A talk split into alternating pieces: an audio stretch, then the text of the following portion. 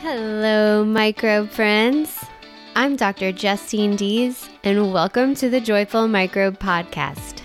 It's the show all about the microbes we encounter in our daily lives.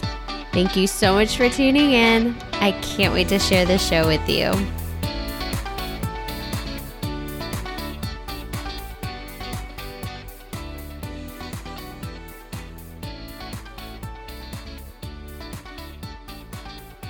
All right.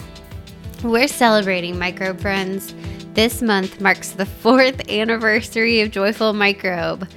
So, the podcast for Joyful Microbe started back in 2021, but the Joyful Microbe website was launched back in 2018. And I have had such a blast creating articles, podcast episodes, and other resources on here to help you enjoy microbes in your daily lives and spread the knowledge about the microbial world with others. And so, for this episode, I'm featuring ideas and tips about microbiology education from folks in the Joyful Microbe community.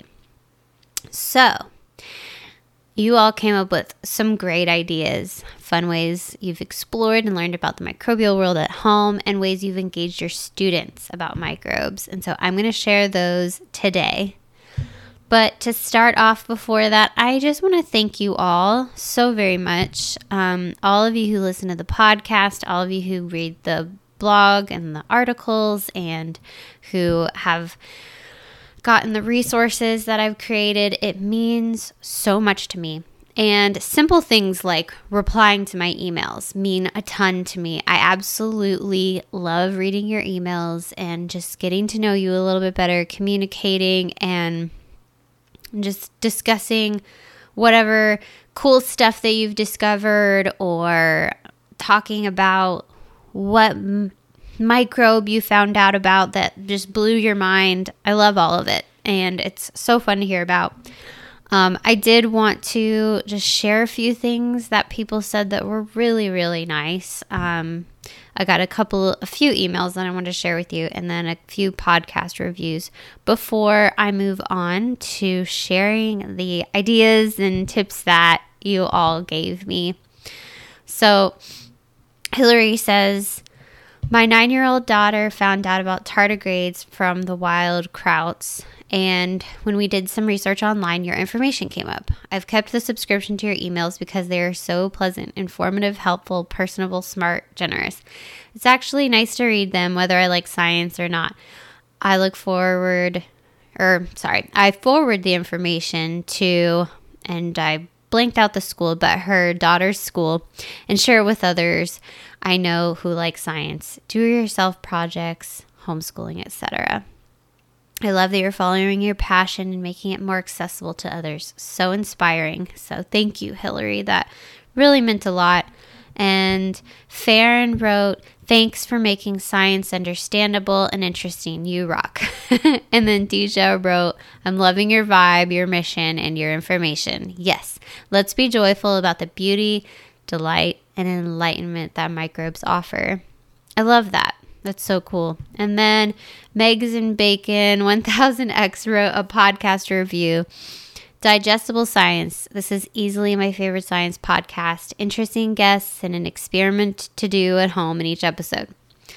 And then hashtag Midnight Fan wrote Dr. Dees.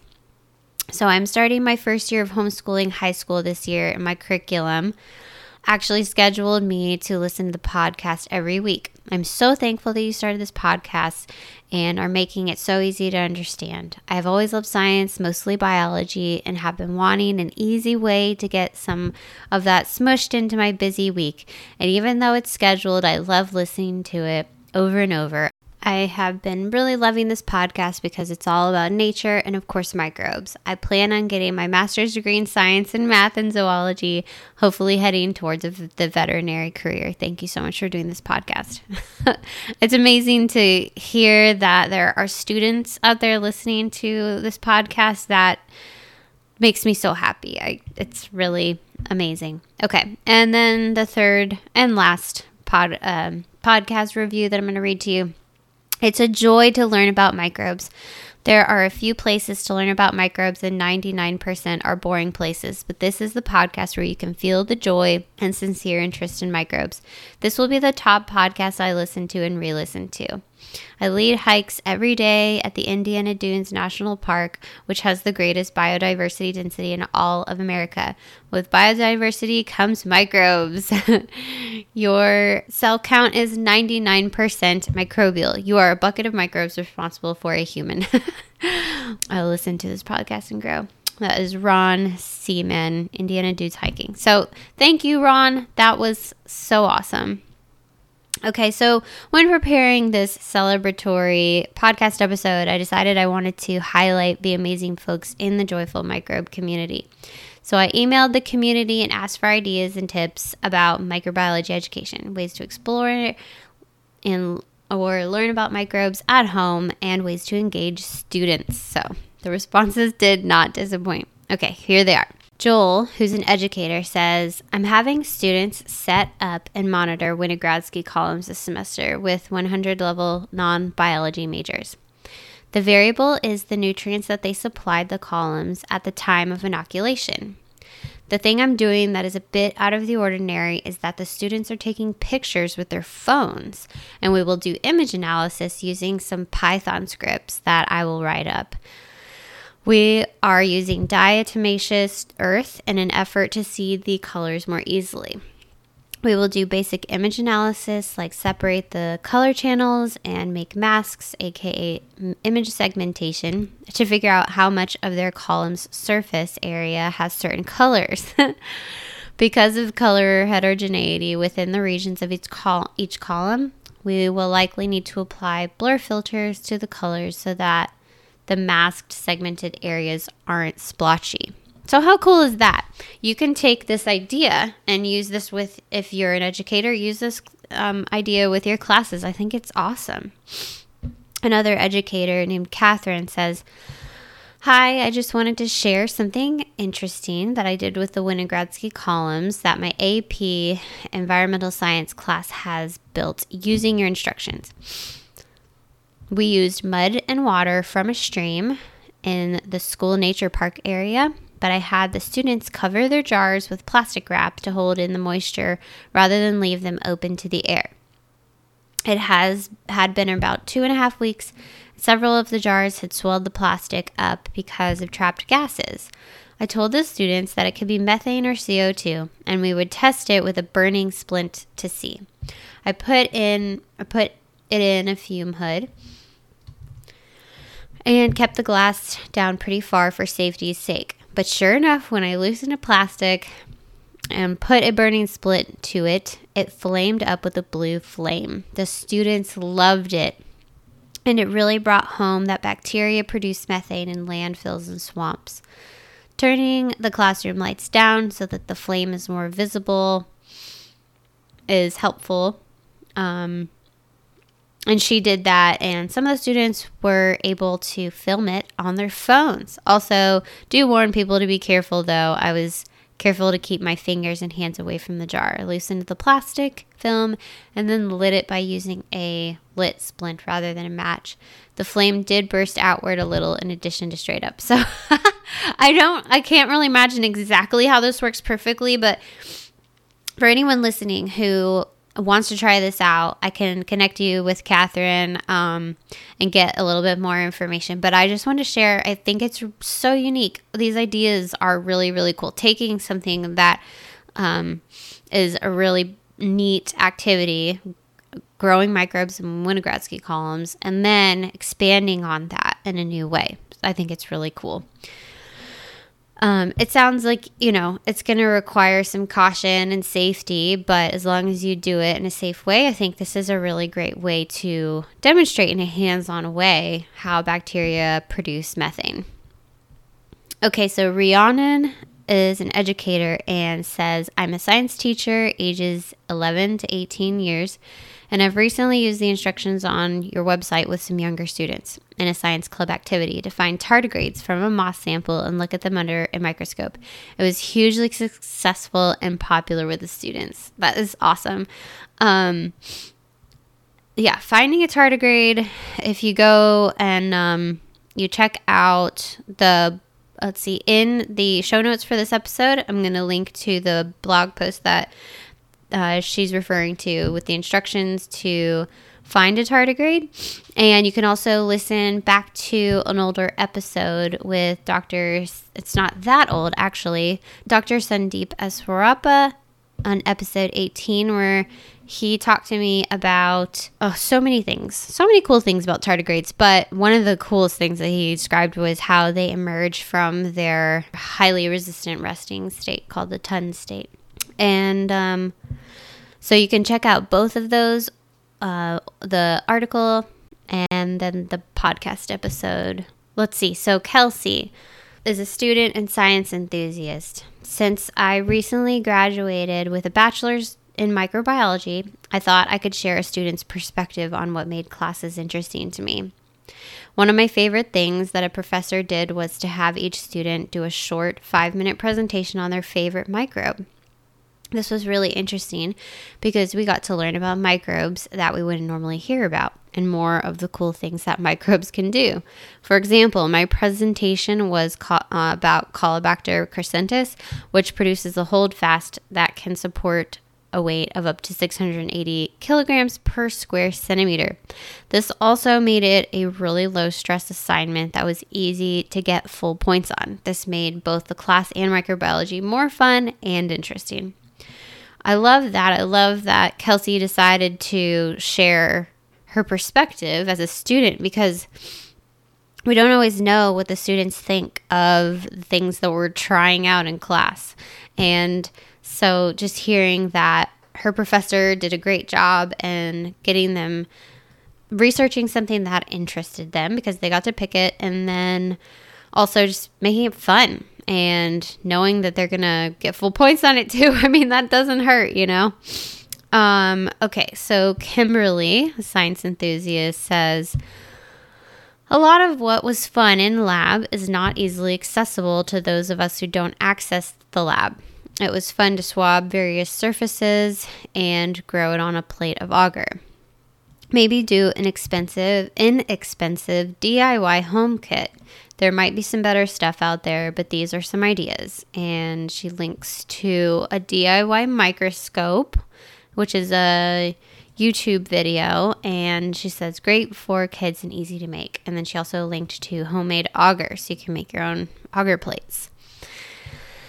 And uh, Vincent, a science enthusiast, says, My favorite part in learning about microbes is the breadth of nature's defense they actually are when I was a kid back in the 70s and 80s, I remember hearing the doctors were overprescribing antibiotics and that not taking all of your prescription was bad because both of these things contributed to antibiotic resistant strains. At the time, I didn't know about the microbiomes in your skin, digestive system, etc. When I started learning more about them, I began to build an understanding about the fact that, except for when microbes turn bad, and he says, but who doesn't have an off week once in a while? That these tiny little microbe ecosystems are the wellness system that modern medicine should be focusing on, and that antibiotics are the equivalent of nuclear war or chemotherapy, essentially a destructive 11th hour option. So um, here, Vincent is um, showing, just kind of sharing a um, how he has been learning about microbes and enjoying them. And um, so I'm continuing on. And he says, outside of medicine, I learned through you, thanks, Vincent, about microbes that are also nature's defense for the planet. Much in the way they're are different microbes specific to varying needs of different areas of my body, there are also specific microbes that clean up the detrimental effects uh, we have on nature, on land, and at sea. I like researching and knowing the specifics of which microbes do which jobs, then applying that to what I can do to improve the status quo of my life and work by fostering the health of the various microbiomes. I love that. I love that Vincent takes this information and applies it to his life. And um, I think that's what we should all do. And it becomes more real when you do that. Lynn and is an educator and science enthusiast. And she says, How about everybody's favorite cheese? so I think she was just saying that, you know, learning about cheese and um, maybe even making cheese is a way to learn about microbes. And um, she says, I found Michael Pollan's book Cooked fabulous as a teaching tool. Lots of ideas in there. I'm a retired home ec teacher in British Columbia where I taught the stuff in foods classes for years. So I love that, Lynn. Thanks for sharing. And Nivedita is a science enthusiast and says, Here's a microbiology idea that is very popular in India growing microbes using food waste to make household cleaning agents. And then she links to a website that teaches you how to do that. This is so cool. I've never done it. I don't know much about it, but I think it's it's a really neat idea and probably really cool for other people to explore that have not before. And Sabine is a science enthusiast. And she says, I may have a microbial idea. I recently set up a new aquarium with fishes a tank filter takes four to six weeks to stabilize, grow the bacteria necessary to turn fish waste into poisonous ammonia, poisonous nitrite to finally nitrate. A long time ago, I helped many newbies asking for advice in fish forums because their fish died during this time. They thought they put in a filter that cleans the water instantly. They had no idea that microbes were involved that had to multiply to get the job done kind of like sourdough. I think that is really neat. Um, and I have, I, I, kind of, it's like it's something you forget about. We have, uh, my husband and I had a fish tank for a while, and it is true that there is a biological aspect to it where you have microbes growing on the filters, and they're really crucial for the health of the tank. So I think that's really neat. Lastly, we have Sandy Pani, science enthusiast. Um, and he just shares his thoughts on microbes. It's all because of the microbial environment inside of our body that keeps human life going, from immunity to vitamin B12 synthesis to digestion. Taking unnecessary antibiotics ultimately harms our own friendly environment of microbes. Thank you to everyone who replied to my emails and gave these awesome ideas and thoughts and um, just tips on ways to learn about the microbial world. I think that these are so neat, and other people can take these ideas and absolutely run with them. All right, and now um, I'm just going to wrap it up by saying that I would love to hear from more of you. I would love to hear what you've learned, how you've learned, and then lastly, what would you like to learn about this coming year? Um, what what kind of topics do you want to hear about? I mean, I love creating resources for Joyful Micro, but the only way I know what you want most is for you to share what you'd like for me to make. So send me an email and tell me a little bit about yourself and what you'd like to learn about this year. And also, if you want to be in the know and chat with me through email and receive the newsletter, then join the Joyful Microbe community. And um, I'll have a link to that in the show notes. And then also, Winogradsky columns were mentioned in the episode, and I have a guide that teaches you how to create a Winogradsky column, but then also provides resources for you to do this in the classroom. And so, if you'd like to get that, you can go to joyfulmicrobe.com slash joyful Winogradsky column, and there will there will also be a link to it in the show notes. Lastly, I looked through the most popular blog posts from this past year, and it's really cool. Um, we have a the top post was on geosmin, the smell of soil and rain, and then the next one was an interview with Jessica Papascu about teaching high school microbiology, and she shared a bunch of really great microbiology activities for high school students. And then the um, third one is the best compound microscopes for looking at bacteria. And um, I just went through and did some research. I have my own compound microscope at home that I love. Ultimately, after doing more research and looking around online, I still believe that it's the best one. And um, I just think what I would do to upgrade it would be to get a trinocular versus a binocular. And so I talk about that in this um, article. And um, so that's my top recommendation is to get the trinocular Swift.